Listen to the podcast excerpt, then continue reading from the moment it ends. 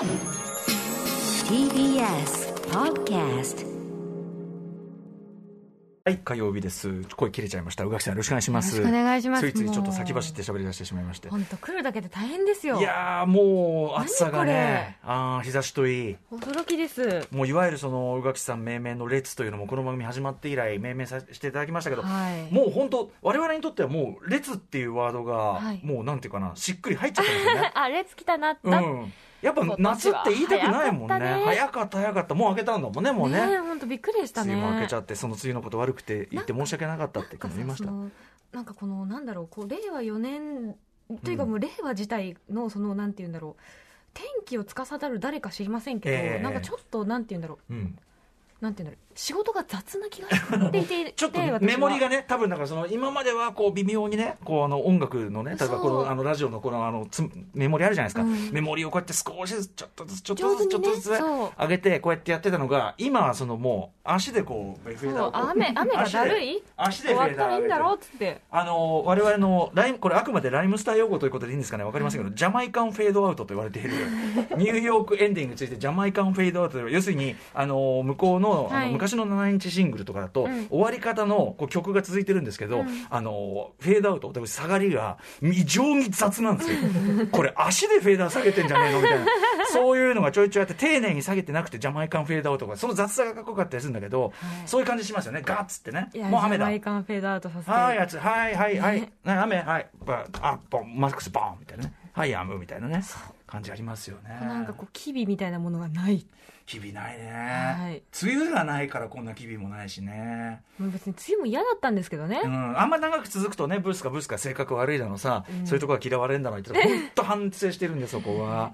本当にちょっと暑すぎますね暑いし、まあちょっとね、電力心配なんてこともあって、逼迫がなんてね、やってますけど。ただ一方でやっぱりちょっと健康のためにもちろんですもちろんですねちょっとクーラー使っていただいた方がいい。と思いますあの、昨日まさにその話してて、優先順位として、まあ結構その、家庭用のあれで食うのは、まあクーラーと冷蔵庫とって、それ切れねえよって話じゃない。うん。切っちゃダメだし。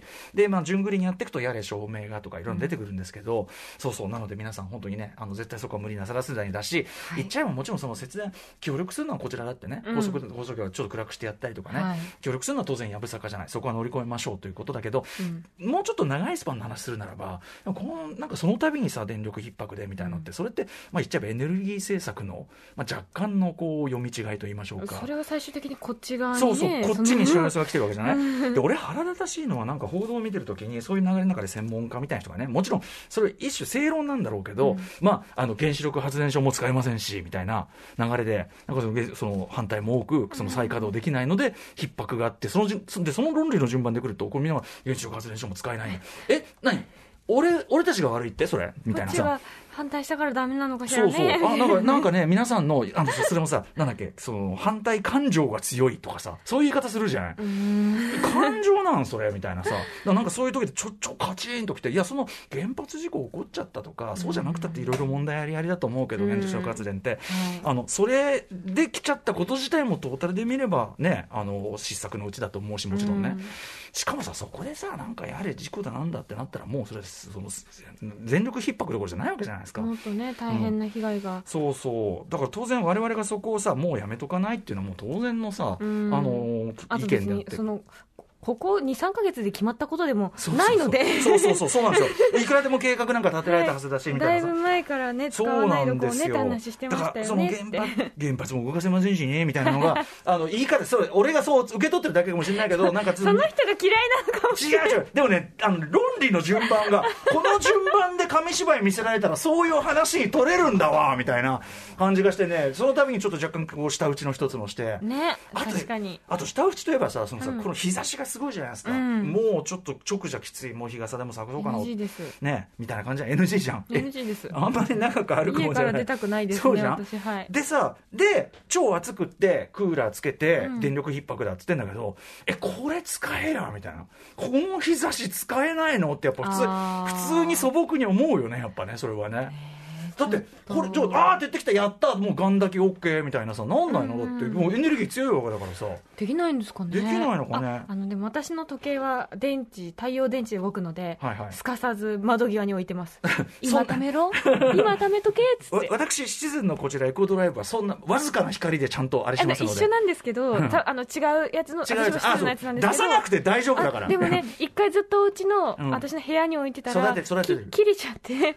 ああずっと 置いてたからと思って。真っ暗な中に置いといたらはい。そうですか。ちょっとちょっと餌食べさせてあげてください。でもう天気が良ければすぐ窓際にこれ置くようになっちゃった。わかっ俺さ前そのリビングで置いといた大きいデジタルの時計がねこれが俺すごいケチンボで永久に使える時計がいいなっつって、うんでそしたらやっぱりあのソーラーだろうと思って、うんうんしたらやっぱ俺も、まあ、今だいぶねあのマシになりましたが暮らしは、うん。ずっと締め切る暮らしをしてたわけ。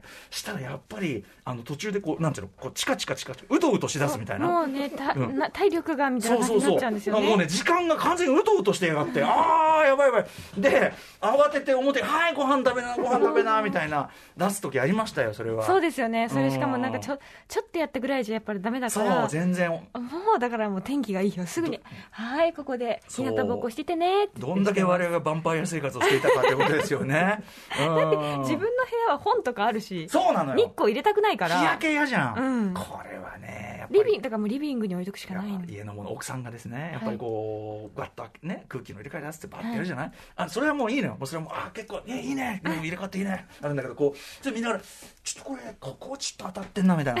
この本ちょっと当たってんなみたいな。でちょっとこうそのそこだけこうカーテンちょってこうやって、はい。はい何閉めてんのみたいな。いや、うんちょっとちょっとこれあのもうちょっと日がこうなってからね あれするんだよね。ありますよそういうのはね。あります。あるあるですよね、うん、本とか DVD の背が焼けるのが嫌というね。そんなちっぽけな話をしてるんじゃないんだっていうね。でもこの、あのー太陽光が強い時に例えばエネルギー貯めてる蓄電という技術もありますから、はい。うんなんかもうちょっと効率よくこう地球上のこの状態、今後夏が涼しくなることもないですから。そうかもし知らんけどれないしね。知らんけど。うん、でもなんかそういう自然エネルギーといいましょうか、その再生可能エネルギーのもうちょっとそういう効率上げられる方も、ねなんかね。なんかこのとにかく火照りっぱなしでバカ野郎この野郎みたいなこのエネルギー無駄みたいな感じが確かに。すごいしてて。熱エネルギー。そうなんですよ。まああの専門家のね皆さんの何らかのこうお考えもあるんでしょうがそれはね、えエーみたネルギー高いところにいる時ってなんかエネルギーを感じますよね。高いところ？位置エネルギーって思うんです私。どういうことですか？その高度ですか？それは。あそうですそう地です。上における。ちょっと高い、いところなんかそのビル例えばねテレビ局の上の方とか行ったらええ。位置ねエネルギーに満ち溢れているという煙煙煙となんとかは高いところがなんて話を昔から言いますよかだから熱エネルギーで思い出したけど位置エネルギー。っていいよねっていう話。まあ、高いところにいるだけでねそのもうすごい勢いで落ちれるんだから私今ここから落ちたら。宇垣さんにしてはすごくバカっぽい発言が。アフター？シックスジャンクション俺らがあのファミレスのカロリーを値段で割ってたみたいなそういう話に聞こえる えー、思わないかな。After Six Junction. 6月28日火曜日時刻は6時今8分です。ラジオでお聞きの方もラジコでお聞きの方もこんばんは。こんばんは。TBS ラジオをキーステーションにお送りしているカルチャーキュレーションプログラムアフターシックスジャンクション通称アトロク。パーソナリティは私ラップグループライムスターの歌丸です。そして火曜パートナーの宇垣美里ですいろんな話題あるんですけどね暑いだけじゃなくて、鎌倉殿がね13人。いや本当に、ね、頼朝がついにね。嫌い嫌いって言ってたけど、うん。なんて魅力的な人だったんだろうって。あやっぱそういうふうになりますか、うん。えなりませんでした？なんか僕はもうもうだいぶ手前の部分でもう見下げ当てたようです、だいぶ。なんていうん。まあもちろん大泉さんやってらっしゃいますしねそこがね。なんてかわいそうな人だったんだろうって。あそうそう。あの結局ある意味その自分の過去のいろんなねここに来るまでに、まあ彼としてはまあ、やむなくというかその天下を取るためにやったことというのが、まあ、彼自身実は無意識に苛まれてるというかえそういう感じはありましたなんかもんね。こうその彼の気持ちにこう関わらずそれこそ天のこう采配のかのようにこう歩かされた道があって、はいはい。手放したものがたくさんあってずっと一人ぼっちでっていう、ええええそのなんか影の濃さとでも周りでなんか餅食べたらみんなでギャーギャー騒いでええ「吐かせろ!」って騒いでくれる人がいたりとかさ はいはい、もう愛されてますよね最後までねずっと状況だ一緒にね楽しかったですねって言ってくれる従者がいてさってもそうね。うね。でも最後にで。ああこれでよかったなと思いきやこうガーッとこうねなる感じが。あれはだから脳梗塞的な症症状ということなのか。く何かしらのねね。というような仮説のもとにわ詳しいことはね分かんないから。もすであと最後にさスケ殿っていうのがええいいよねって確かにもう思いました。一回ね、そうだよね。その鎌倉殿じゃないんですよ、元々彼にの呼び方をね東九郎にとっては。そうだよねずっ。と助殿だったんだもんって思って、うんうんうんって思いながら。そういう意味では最後さ割とこうあの頼朝がね大泉洋さん演じる頼朝が割とこうもう一回人間的な弱さというか、まあおたおたしたりとかはい怯えたりとかっていうところを見せるのに対してどんどんやっぱり義時が、あの小栗旬さん演じる義時がどんどん死んだ目の「お前は何なんだそういうお前は何なんだ」っていう感じのあれになってそれもまたよし、ちょっと僕のね事前の予想は完全に外れましたけどね。あ、そうでしたね。うん。その、暴殺ではなかったっていそうそうそうそう。あのそこのところの史実にアレンジ加えるんだったらそれこそ義時が「この野郎」って。でも、でも、ちょっと余韻ありましたよ。そあそのそう思わせなくもない、うんうんうんうん。あの水？うんうんあの水？水水ああはいはいはい。あちょっと手渡したじゃないですか。あれだって別に。そうだよね。あそうかもしれないしそうじゃないかもしれないとん今とんでもないことをおっしゃったかもしれませんあなたは、っていうその匂わせがちょっとちょっとこうあってそれもこれ仮に三谷さんんが言ったら「お前これお前そこしししとかね思いながら見てましたけどうねんあそうだよね、うんなるほどねまあでも大きな節目を迎えましいやたねまだでもこんなとこだからねだからはいまだまだ来週からもそのニュータイプの人たちがその血の血血で血を洗うになっていく毎週のようにさらにねはい。疑心も土台を失ったからよりねことう不安定な家庭になってます。しかもずっと慣れしんできた人がまあどある種毒害にかけられると言いましょうか、なっていくわけですからね。一緒に餅食っとったやんみたいな人たちそうですね。のやり取りそのやり合いみたいになっていきますからね、はい、悲しいかな。いよいよ楽しみな鎌倉でございます、はい。えーそんな中ですね、まあ、いろんなニュースあるんですけどもこんなメール、えー読ませてください、えーモルトさん連日朝から晩まで暑さが続きますね。はい。お体も大丈夫でしょうか、えーしかし今朝は鳥肌が立つほど震えています、作曲家渡辺宙明さん死去というニュースのせいです。ついこの前まで、えー、全カイジャーや緊張のラジオ CM で耳なじんでいましたよね、えー私らの世代は特に、えー特撮イコール渡辺宙明先生の音楽で育ったようなものです。機械だやゴレンジャーギャバン等々キリがないです、えー三つ子の魂100までとの、えーことわざのように刷り込まれています、えーきっと私が将来ボケても渡辺サウンドは忘れないでしょう。渡辺宙明先生のご冥福をお祈りいたします。ありがとうございましたということで。そうなんです、まあ、96歳ということでね。でもまだまだお元気に活動を作り変えていた作曲家の渡辺宙明さんが、えー23日に、まあえー、と死去されたという報道がありました、あのー先ほどのメールにもありましたけどまあ僕ももうそうですね。子守歌のようにという言葉がうん。比喩ではなく本当に渡辺宙明曲とともにムクムク来たというムクムクムクムク来たということですしいまだにだって僕ね、うん。あのカラオケ行ってあんまりその粉雪っていうタイプじゃないんでえ？粉雪っていう感じの歌い上げたりうまく歌い上げられるタイプじゃないんで、まあ、かろうじてさあれですよね桜坂ですよね。桜坂売ってた、えー歌ってた記憶あるな、えー私なんえーか、桜坂は最近レパートリーに歌ってなえーあとあとあと松山千春さんの長い夜。このぐらいはあの、はい。レパートリーやります。これ全部 Creepy Nuts の番組で歌い歌いまくったやつですけど。だからか聞き覚えがあると思ったんだな、た頼まれてないのに歌いまくったやつですけど あのーまあ、あの宇宙刑事ギャバンというね、ははい。いあれの主題歌が、まあ、いまだに僕の唯一こうなんていうのかな。まずは宇宙刑事ギャバンから歌い始める、うん。えー持ち曲と言ってもいいかもわからない。私の話なんかどうでもいいんですけどとにかくそのあの渡辺宙明さんのなんていうかな日本特撮のこう一つのなんていうのかな。渡辺さんの曲ありきでさ特に東映の特撮はイメージも出来上がってるし、はい。世界も出来上がってるしっていうんでなんか本当に一つのなんていうのカルチャーの本当にこう一部壁っていうかさ、うんうん。一面っていうかあの感じがすごいしますよね。なんかちょっとだから渡辺宙明先生の音楽がこれから新しくは作られない世界というのはどういうものなのか僕には想像ができない。ずーっとそれで育ってきちゃってるから、はい。ぐらいの感じですけど。はい、ということでちょっとですね追悼の意味を込めまして先ほどから言ってる私の、えー恥ずかしながらカラオケに行けばスナックたまちゃん等でもいつも歌っております、えーこちらの曲をかけたいと思います。1982年3月に、えーリリースされました、えー宇宙刑事ギャバンの主題歌宇宙刑事ギャバン。はい宇宙刑事ギャバン1982年です。これに限らずえっと、70年代後半から80年代ぐらいにかけての曲は全体にちょっとこうやっぱり当時のディスコブームを受けた、うん。ちょっとディスコテイストがあるっていうかそれもあのポイントかなと思いますね。渡辺宙明さん曲のね。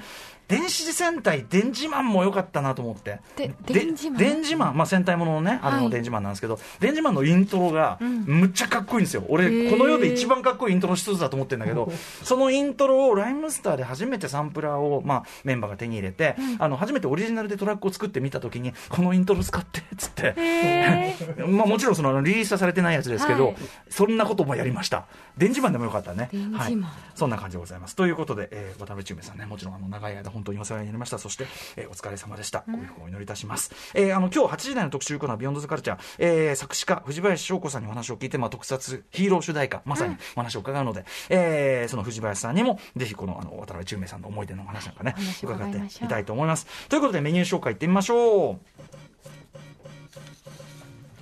この後すぐは不定期コーナー漫画家さんいらっしゃい今年4月第26回手塚治虫文化賞の漫画大賞を受賞しました「地地球の運動について」の作者魚戸さんが初登場、はい今もうドンと。ドンと置かれてま私もあの拝読しました。遅まきながらむちゃくちゃ良かったです。でしょ？素晴らしい作品です。ね。えはい、えーお話をぜひね、あの宇垣さんのインタビューでよろしくお願いします。伺いましょう。そして C から日替わりでライブや DJ をお送りする音楽コーナーライブオンダイレクト今夜のアーティストはこちらです。昨日6月27日に配信アルバム「いっそし農家いや作ろう」をリリースした2人組ユニットオステオロイコが番組2度目の登場です。そして7時40分頃からの新概念提唱型投稿コーナーはあなたの心に残る残る褒め言葉を紹介するマイスイート褒め。こんなに嬉しいことはない。そして8時台の特集コーナービヨンドザカルチャーは人気作詞家藤林翔子さんに聞く特撮主題歌いやさヒーローソングの作り方特集。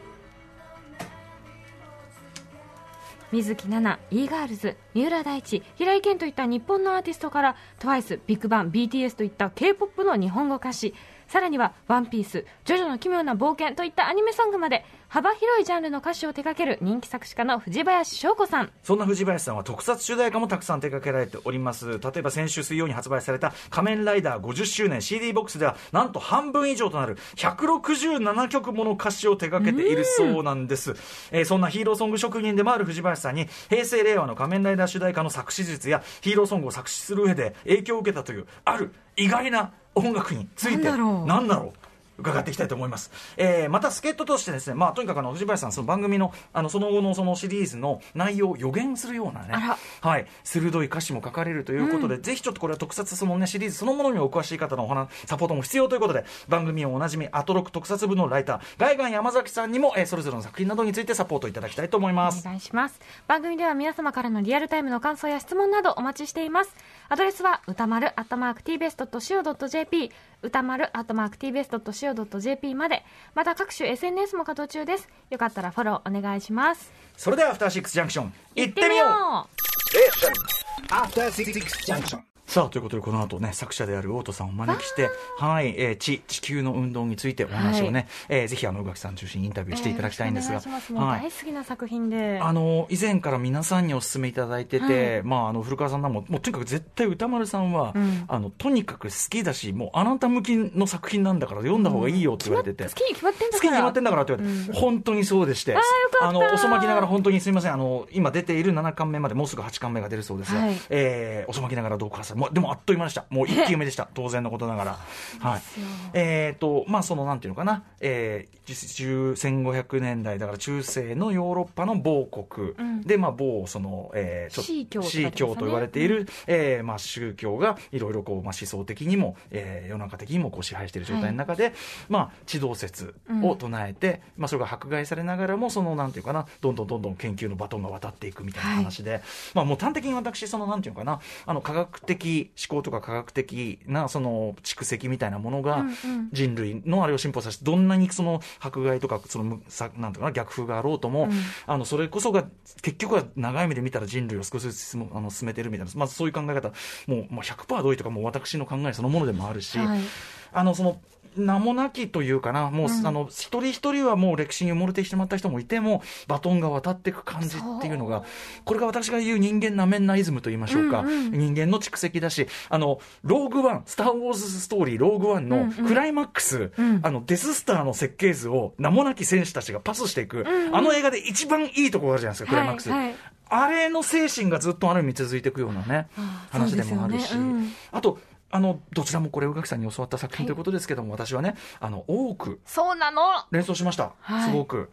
あのもちろん疑似、えー歴史 SF であり、えーその過去から振り返って、この時点で、だから、あその歴史のこの転換、実はこういうことがあったかもよみたいな、うん。その見視点もそうですし、はい。